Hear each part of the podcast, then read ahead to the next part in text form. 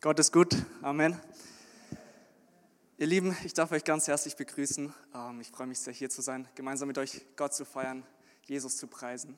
Und auch von meiner Seite nochmal ein herzliches Willkommen, auch an die im Livestream, auch an meine Eltern, wenn ihr dabei seid. Ähm, ich freue mich. Und auch an euch ganz herzliches Willkommen. Ich, ich möchte mich nochmal ganz kurz vorstellen. Marcel hat schon ein paar Worte zu mir gesagt. Ähm, ich bin Lorenz, bin 23 Jahre alt. Ich komme aus München ursprünglich und bin jetzt am Theologischen Seminar Ershausen auf Beröa und ähm, ja, studiere Theologie momentan und bin jetzt hier für acht Wochen im Praktikum, inzwischen schon sieben Wochen rum. Die Zeit vergeht wie im Flug.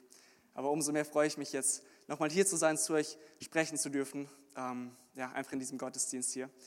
Und ihr wisst ja, wir sind in, diesem, äh, in dieser Predigtserie im Philipperbrief und Marcella hat letzte Woche begonnen mit Teil 1 mit den Versen 9 bis 11 und ich darf heute weitermachen mit Teil 2, mit den Versen 27 bis 30. Aber damit wir so alle ein bisschen auf derselben äh, Grundlage sind, möchte ich noch mal ganz kurz ein paar Informationen da weitergeben. Dieser Brief wurde von Paulus geschrieben, und zwar im Gefängnis. Paulus er war im Gefängnis wegen seinem Dienst für Jesus, wegen seiner Verkündigung, wegen seinem Glauben. Und trotz dieser schwierigen Umstände ist dieser Brief als Brief der Freude bekannt. Trotz, trotz dem Gefängnis, es war keine Gefängniszelle, wie wir sie heute kennen, es war ein richtiges Kerkerloch. Und trotz dieser Umstände hatte Paulus Freude. Er hatte Freude am Herrn, er hatte Freude an der Rettung in Christus, er hatte Freude am Beistand des Heiligen Geistes. Und er schreibt hier an die Christen in Philippi, in der griechischen Stadt. Ähm, und diese Christen in Philippi werden wie Paulus auch für ihren Glauben bedrängt. Sie haben auch zu kämpfen mit, mit Widersachern, mit Verfolgung. Und in diese, in diese Umstände kommt jetzt dieser Brief von Paulus hinein und er möchte sie ermutigen. Und da wollen wir einsteigen in Philippa 1, Vers 27 bis 30. Aber lasst mich noch zum Anfang beten und dann steigen wir in den Text ein. Vater, wir, wir danken dir für diesen Morgen. Wir danken dir, dass du auf dem Thron sitzt, dass du regierst. Ich danke dir, dass wir hier zusammen sein dürfen, dass wir dich preisen dürfen, Herr. Und ich bete, dass, dass du uns heute ermutigst, dass du uns auf dich hinweist, dass dein Wort spricht zu uns in unsere Herzen. Wir danken dir, dass es Kraft hat zur Veränderung, dass es Kraft hat, Leben zu schenken. Herr, wir richten uns auf dich aus. Bitte segne du dein Wort und sei du verherrlicht. In Jesu Namen. Amen. Philippa 1, Vers 27 bis 30. Ich lese vor. Da sagt Paulus, nur führt euer Leben würdig des Evangeliums von Christus damit ich, ob ich komme und euch sehe oder abwesend bin, von euch höre, dass ihr feststeht, in einem Geist und einmütig miteinander kämpft für den Glauben des Evangeliums und euch in keiner Weise einschüchtern lasst vor den Widersachern, was für sie ein Anzeichen des Verderbens, für euch aber der Errettung ist, und zwar von Gott. Denn euch wurde, was Christus betrifft, die Gnade verliehen, nicht nur an ihn zu glauben, sondern auch um seinetwillen zu leiden sodass ihr denselben Kampf habt, den ihr an mir gesehen habt und jetzt von mir hört. Nur führt euer Leben würdig des Evangeliums von Christus. Evangelium, es bedeutet gute Botschaft, frohe Botschaft, gute Nachricht, aber eigentlich würde viel besser passen. Es ist die großartigste Botschaft aller Zeiten. Es ist diese Nachricht, dass Gott uns liebt, dass Gott dich persönlich liebt und dass Gott seine Liebe durch Jesus Christus ein für alle Mal bewiesen hat. Vielleicht denkst du dir, Moment mal, Moment mal, ich merke momentan nicht wirklich was von der Liebe Gottes. Ich merke momentan nichts. Wo ist denn die Liebe Gottes angesichts all des Leids in der Welt, angesichts der Pandemie, der Kriege, wenn Menschen um ihr Überleben kämpfen, wenn wir krank sind, depressiv sind, Schicksalsschläge geschehen. All diese Dinge, wo ist die Liebe Gottes? Das sind berechtigte Fragen. Was wir sehen, ist, dass in dieser Welt etwas ganz und gar nicht in Ordnung ist. Und die Bibel, dieser, dieser Liebesbrief Gottes, er verschweigt diese Realität nicht. Vielmehr zeigt die Bibel den Grund für alles Übel auf, den Ursprung dieser gefallenen Welt, und zwar die Sünde. All das, was, was uns trennt von Gott, was die Beziehung zwischen Gott und dem Menschen kaputt gemacht hat. Das, was auch unsere zwischenmenschlichen Beziehungen so herausfordernd macht. Und das, was auch uns selber so kaputt macht häufig. All das in uns Menschen was nicht der guten Absicht Gottes entspricht, was nicht Gottes eigentlicher Plan für unser Leben war. Und wir sehen die Auswirkungen immer wieder in dieser Welt. In den Nachrichten aktuell ist es voll davon, dass etwas ganz und gar nicht in Ordnung ist. Wir sehen es in uns selbst sogar, in unserem Verhalten, in unseren Denkweisen. Wir sehen, es, wir sehen es in unseren Beziehungen, aber auch in Krieg, Krankheit, Tod. In all diesen Dingen sehen wir diese Auswirkungen. Und die Tatsache ist, wir brauchen Hilfe. Du und ich, wir brauchen Hilfe, wir brauchen Befreiung von unseren Sünden. Wir brauchen Vergebung für unsere Sünden und wir brauchen Rettung vor ihren Konsequenzen. Zum einen vor den zeitlichen, aber auch vor den ewigen. Das hört sich alles sehr dunkel an. Aber Tatsache ist, in dieses Dunkel hinein kommt das Evangelium. In dieses Dunkel kommt die Liebe Gottes und Gott überlässt uns nicht uns selbst. Gott sei Dank überlässt uns Gott nicht uns selbst, sondern er beweist seine Liebe durch Jesus Christus. Gott schafft einen Ausweg aus unserer problematischen Situation heraus. Wir lesen diesen Kern dieser wunderbaren Botschaft im ersten Johannesbrief in Kapitel 4, Vers 9 bis 10. Gottes Liebe zu uns ist für alle sichtbar geworden. Für alle sichtbar geworden, als er seinen einzigen Sohn in die Welt sandte, damit wir durch ihn leben können. Das Einzigartige an dieser Liebe ist, nicht wir haben Gott geliebt, sondern er hat uns seine Liebe geschenkt. Er gab uns seinen Sohn, der alle Sünden auf sich nahm und sie gesühnt hat. Halleluja, Gott sandte seinen Sohn, Gott sandte Jesus Christus, damit wir Leben finden, damit wir bei ihm das Leben finden, damit wir bei ihm Rettung und Hoffnung finden. Jesus starb am Kreuz für unsere Sünden. Er hat sie gesühnt, er hat sie auf sich genommen, er hat diesen Preis bezahlt. Und Halleluja, er ist gestorben, er ist für uns gestorben und er ist wieder auferstanden. Er ist wieder auferstanden von den Toten. Es gibt diese Auferstehungshoffnung, wie es Marcel vorhin gesagt hat. Jesus lebt. Und wir dürfen zu ihm kommen. Wir dürfen mit all unseren Lasten, mit all unseren Sorgen, dürfen wir zu ihm kommen. Wir dürfen ihm als unserem Herrn, als unserem Erlöser vertrauen. Wir finden bei ihm Liebe, wir finden bei ihm Vergebung, wir finden bei ihm Annahme. Nicht, weil wir es verdient haben. Wir lesen hier, nicht wir haben Gott geliebt, er hat uns seine Liebe geschenkt. Es ist ein Geschenk. Es ist ein Geschenk Gottes, diese Liebe, und wir dürfen sie annehmen. All das, was durch Sünde kaputt gegangen ist, möchte Jesus wieder heilen.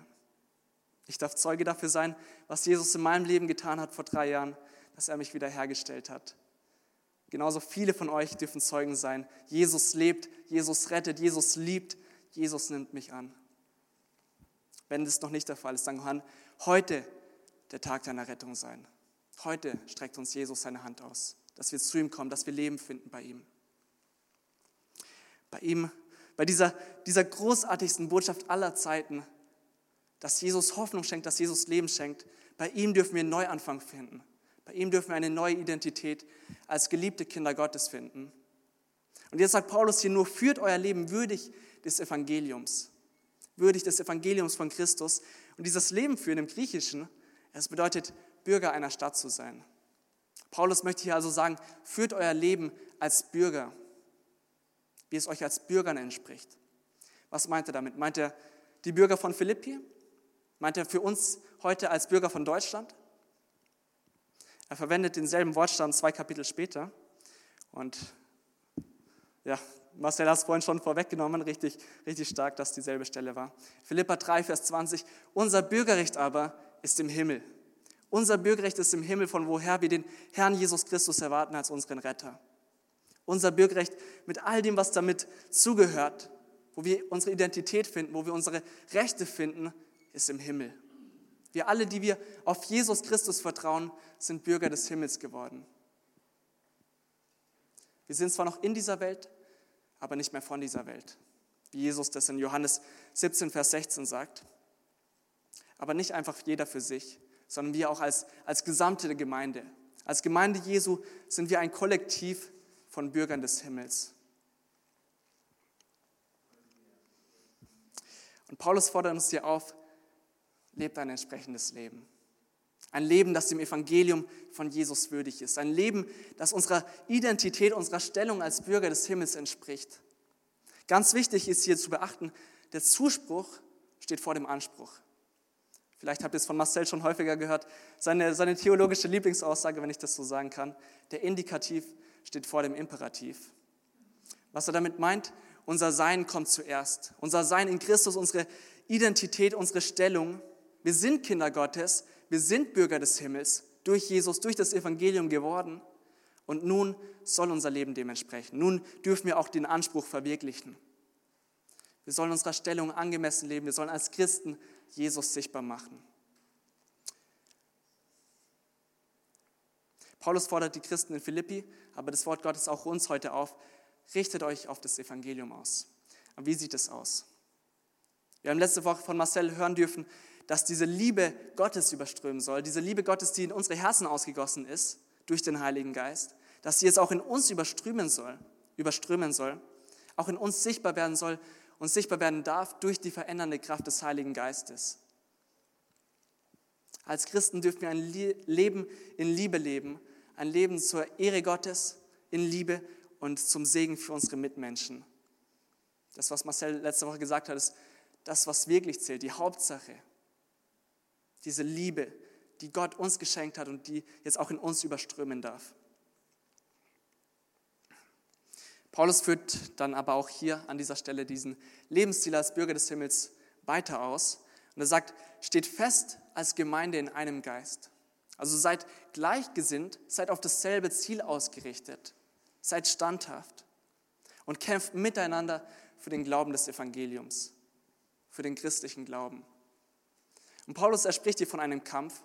Das könnte natürlich erstmal ein bisschen befremdlich sein, aber er meint hier natürlich nicht die Kreuzzüge, es geht hier nicht darum, dass wir Gewalt anwenden, es geht hier nicht um Zwangsmissionierung, sondern es ist ein, ein geistlicher Kampf, ein, ein Kampf, den wir in Liebe kämpfen dürfen, ein Kampf, wo, wo es darum geht, dass wir selbst, wenn Bedrängnis kommt, an Jesus festhalten, dass wir standhaft bleiben dürfen, dass wir uns nicht abbringen lassen von, einer, von einem Leben in der Nachfolge Jesu, sogar wenn Anfeindung kommt.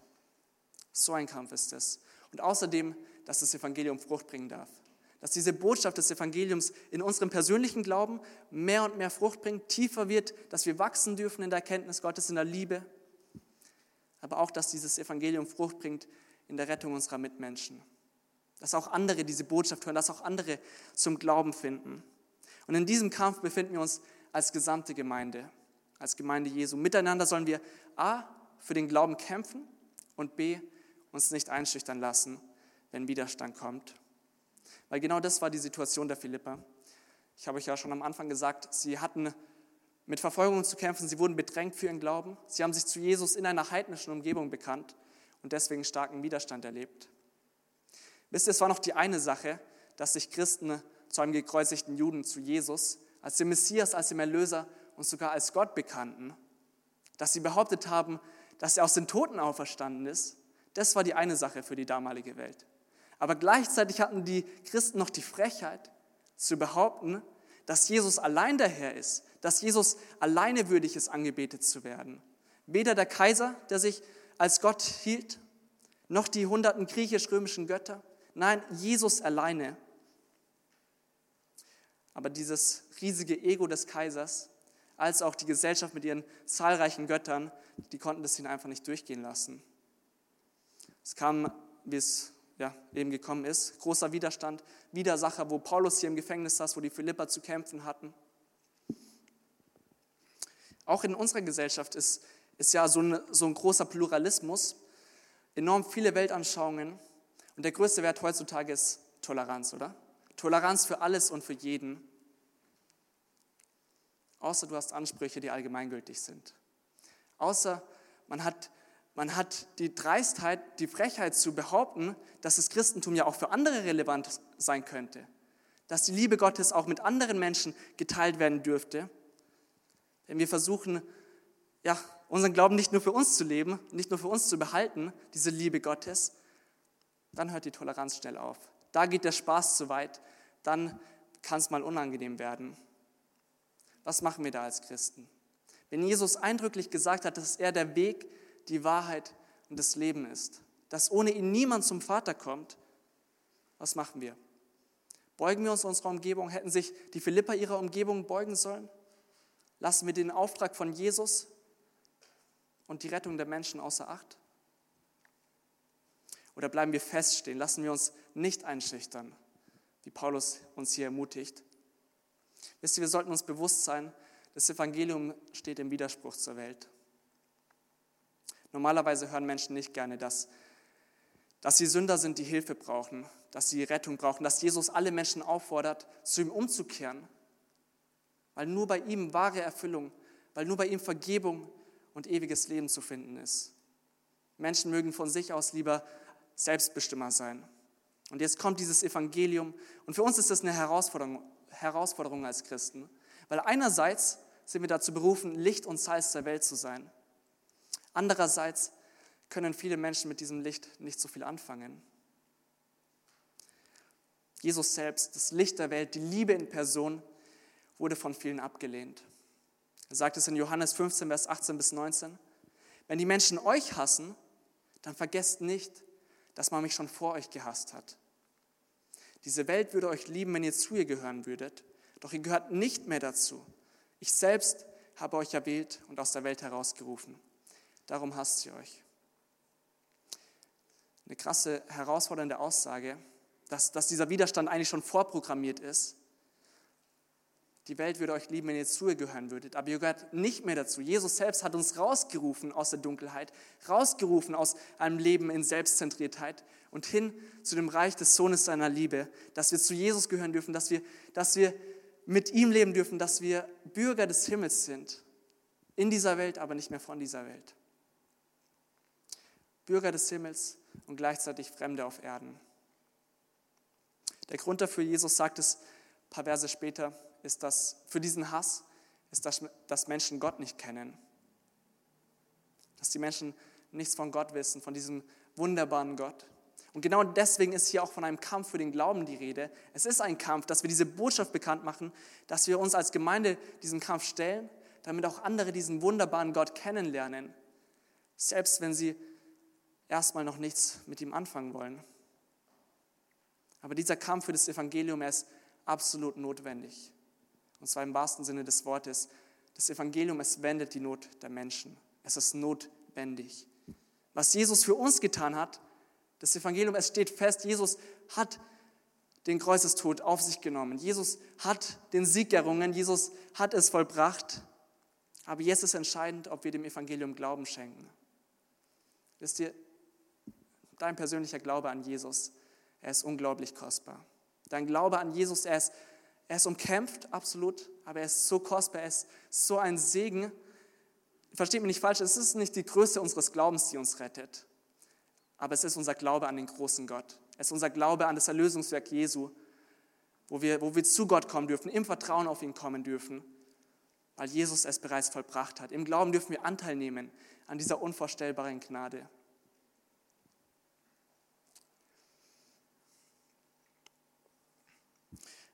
Wie gesagt, er ist umkämpft, absolut. Wenn du schon länger Christ bist, dann weißt du, manchmal kommt es einfach zu Reibereien, ob es äußere Widerstände, innere Widerstände sind.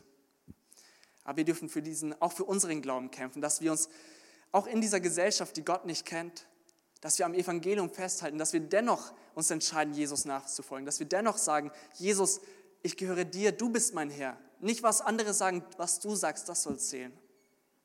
Dass wir uns nicht einschüchtern lassen. Nicht nur für uns, nicht nur für unseren Glauben, sondern auch für den Glauben unserer Mitmenschen.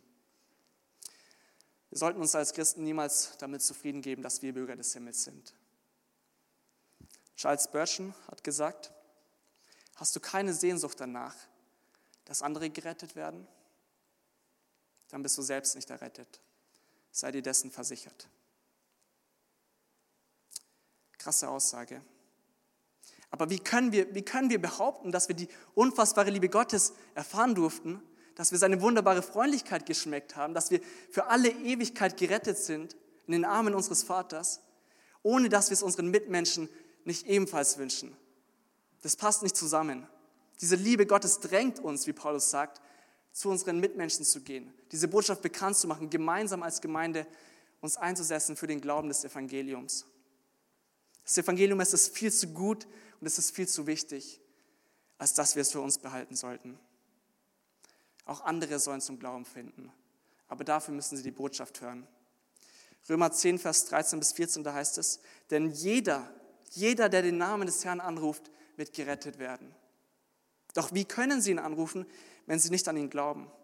Und wie können sie an ihn glauben, wenn sie nie von ihm gehört haben? Und wie können sie von ihm hören, wenn niemand ihnen die Botschaft verkündet? Das ist unser Auftrag. Das ist unser Kampf als Gemeinde. Dass wir ja selbst standhaft im Glauben sind, aber auch gleichzeitig Seelen zu Jesus führen, diese Liebe Gottes bekannt machen, die wunderbare Botschaft des Evangeliums verbreiten. Es geht hier nicht einfach um ein erfüllteres Leben auf der Erde. Es geht hier nicht darum, dass wir diese 70, 80 Jahre einfach besser unterwegs sind. Paulus sagt es hier sehr eindrücklich. Diejenigen, die dem Evangelium Glauben schenken, die Philippa, die sich in diesem Kampf für den Glauben befinden, sind errettet.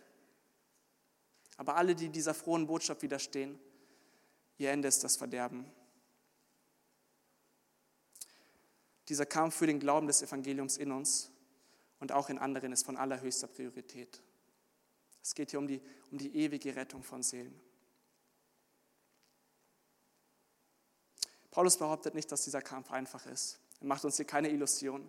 Ganz im Gegenteil. Vielmehr, was, was macht Paulus? Er ist sogar im Gefängnis in dieser Situation. Die Philipper, sie werden verfolgt, sie stoßen immer wieder auf Widersacher, auf Leid. Das ist nicht das, was wir uns von unserem Glauben wünschen, oder? Wir, wir Menschen erwarten uns ja mehr von, von, von unserem Glauben, von unserer Religion, dass wir das Leid überwinden können, aber niemals das Leid selbst. Und jetzt kommt Paulus.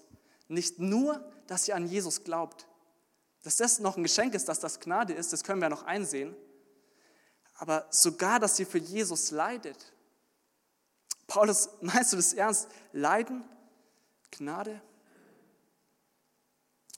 Wichtig, wenn wir das richtig verstehen wollen, Paulus, er spricht zu denen, die bereits Widerstand erleben. Er spricht zu denen, die bedrängt werden für ihren Glauben, die für Jesus leiden und er möchte sie in ihren Kämpfen ermutigen. Es ist, es ist keine Drohung. Manchmal können wir das ja als Drohung verstehen. Aha, du glaubst an Jesus, dann wart nur ab, das Leid wird auch auf dich zukommen. Es geht ja auch nicht um das Leiden im Allgemeinen, sondern es geht hier um diesen bewussten, um diesen aktiven Kampf für den Glauben der Botschaft von, von Jesus. Dass wir uns in diesen Kampf als Gemeinde wagen, selbst wenn Widerstand kommt. Es geht um Jesus und Paulus sagt es auch um seinetwillen dürfen wir diesen Kampf kämpfen. Wegen Jesus, durch ihn und für ihn dürfen wir, dürfen wir diese Dinge auf uns nehmen, sogar wenn Widerstand und Leid uns begegnen. Jesus selbst oder Jesus selbst ist das beste Beispiel. Aus Liebe zu dir, aus Liebe zu mir hat er alles auf sich genommen. Er hat alles getan. Er wurde abgelehnt, er wurde angespuckt von den Menschen, misshandelt. Er ist ans Kreuz gegangen. Und er hat sogar die Strafe für unsere Schuld auf sich genommen. Jesus, er hat all das für dich und für mich getan. Dieser Kern des Evangeliums, Christus für mich, Christus für dich. Daraus darf und daraus soll ein Ich für Christus resultieren. Ich für Christus. Jesus, du hast mich so geliebt, du hast mich so wunderbar angenommen, so gerettet. Ich gebe mich dir hin. Dein Wille soll geschehen. Andere sollen diese Botschaft hören. Ein Leben, das ich ganzheitlich für ihn lebe. Nicht nur sonntags, nicht nur, wenn es mir gut geht, nicht, wenn ich mich danach fühle, sondern sogar dann, wenn ich mich nicht danach fühle. Sogar dann, wenn es herausfordernd ist. Sogar dann, wenn ich auf Widerstand stoße. Ja, in der Nachfolge Jesu müssen wir ab und zu Dinge in Kauf nehmen. Aber nicht vergessen dürfen wir dabei, dass es eine große Ehre ist, dass wir, dass wir auch eigentlich nichts Ungewöhnlichem begegnen. Jesus selbst sagt es, wenn die Welt euch hasst, dann, dann denkt daran, dann wisst, ich wurde zuerst abgelehnt. Wir dürfen Jesus nachfolgen. Und Petrus, wir haben ja jetzt von Paulus gehört, Petrus macht es in einem, in, im ersten Petrusbrief an eine andere Gemeinde deutlich, die vermutlich noch, noch schlimmer verfolgt wurde als die, Philippa, als die Philippa hier. Im ersten Petrusbrief, Vers 4 bis, äh, Kapitel 4, Vers 12 bis 14. Da sagte, meine lieben Freunde, wundert euch nicht über die heftigen Anfeindungen, die ihr jetzt erfahrt. Sie sollen euren Glauben prüfen und sind nichts Außergewöhnliches. Freut euch vielmehr darüber, dass ihr mit Christus leidet. Dann werdet ihr auch jubeln und euch mit ihm freuen, wenn er in all seiner Herrlichkeit erscheint. Ihr könnt euch glücklich schätzen, wenn man euch angreift und verhöhnt, nur weil ihr euch zu Christus bekennt. Daran zeigt sich nämlich, dass der Geist Gottes, der Geist seiner Herrlichkeit auf euch ruht. Stark, oder? Aber gleichzeitig so herausfordernd. Wir sollen uns nicht wundern über Anfeindungen. Anscheinend, Petrus sagt, sie gehören zum Christsein dazu. Paulus sagt, ihr habt Gnade empfangen, ja, zu glauben an Jesus und um seinen Willen zu leiden. Ist Petrus hier zynisch? Er schreibt immerhin an, an verfolgte Christen. Ist er zynisch, wenn er sagt, betrachtet das als große Ehre, habt sogar Freude darin? Keineswegs. Keineswegs. Vielmehr rückt er ihr Leiden für Jesus in das richtige Licht. Er sagt ihnen, lebt mit, mit dieser Hoffnung, die wir in uns haben. Selbst wenn euch Widerstand begegnet, jetzt zwar ja, jetzt werdet ihr für kurze Zeit Schwierigkeiten ertragen müssen, aber eines Tages, eines Tages werden wir beim Herrn sein mit überwältigender Freude. Eines Tages wird sich all das mehr als gelohnt haben. Eines Tages wissen wir, wieso, wieso wir diesen Weg gegangen sind, wieso wir Jesus nachgefolgt sind. Und auch jetzt dürfen wir schon diese Hoffnung haben. Jetzt schon dürfen, dürfen diese Kämpfe unseren Glauben stärken, dürfen uns näher zu Jesus führen, näher in der Beziehung zu Jesus. Was Petrus auch sagt, diese Kämpfe sind eine große Bestätigung, dass wir zu Jesus gehören, dass der Geist Gottes auf unserem Leben ruht.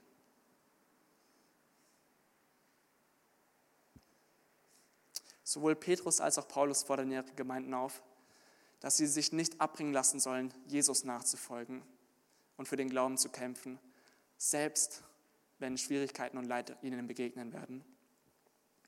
Auch für uns heute, auch für uns als Christen des 21. Jahrhunderts in Deutschland gilt dieses selbe Prinzip. Wir erfahren zwar keine Anfeindungen wie die ersten Christen, wir erfahren keine Anfeindungen, wie es auch heute noch in einigen Ländern der Fall ist, wo Menschen sozial geächtet werden, wo Menschen verstoßen werden von Familien, wo sie verfolgt werden, ins Gefängnis kommen, wo manche sogar unserer Brüder und Schwestern sterben müssen für ihren Glauben, wo es vor allem sich um äußere Widerstände dreht. Bei uns denke ich mir, dass die, die Widerstände meist innerlich und geistig sind, dass wir, dass wir damit zu kämpfen haben, dass wir hier im Westen wirklich aktiv Jesus nachfolgen, dass wir, dass wir Anfechtungen haben, dass wir die Versuchung haben, den Glauben als Nebensache zu betrachten. All diese Dinge begegnen uns hier vermehrt im Westen. Gott sei Dank dürfen wir dieses Christsein frei ausleben. Aber dennoch sind wir nicht davon ausgenommen, dass auch uns Kämpfe begegnen in der Nachfolge. Es kann auch äußerlich sein. Es kann sein, dass Arbeitskollegen über dich lästern. Es kann sein, dass du in der Arbeit benachteiligt wirst, weil du keine Kompromisse eingehen möchtest in deinem Verhalten. Alles schon Dinge, die ich mitbekommen habe. Es kann sein, was, was ich allzu gut kenne leider, dass du Menschen von Jesus erzählen möchtest, dass du diese Liebe Gottes bekannt machen möchtest, an Freunde, an Familie und auf Ablehnung stößt. Auch das ist absolut nicht einfach. Auch in Deutschland begegnen uns Herausforderungen, wenn wir unser Leben auf das Evangelium ausrichten.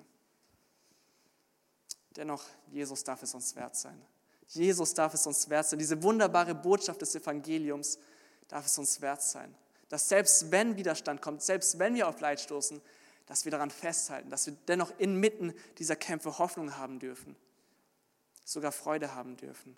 Da gibt es eine Stelle in der Bibel, in der Apostelgeschichte, wo nach der Ausgießung des Heiligen Geistes am Pfingsten, wo die Apostel Jesus bekannt machen, wo überall diese wunderbare Botschaft bekannt gemacht wird. Jesus, er ist der verheißene Messias. Jesus, er ist der Retter der Welt.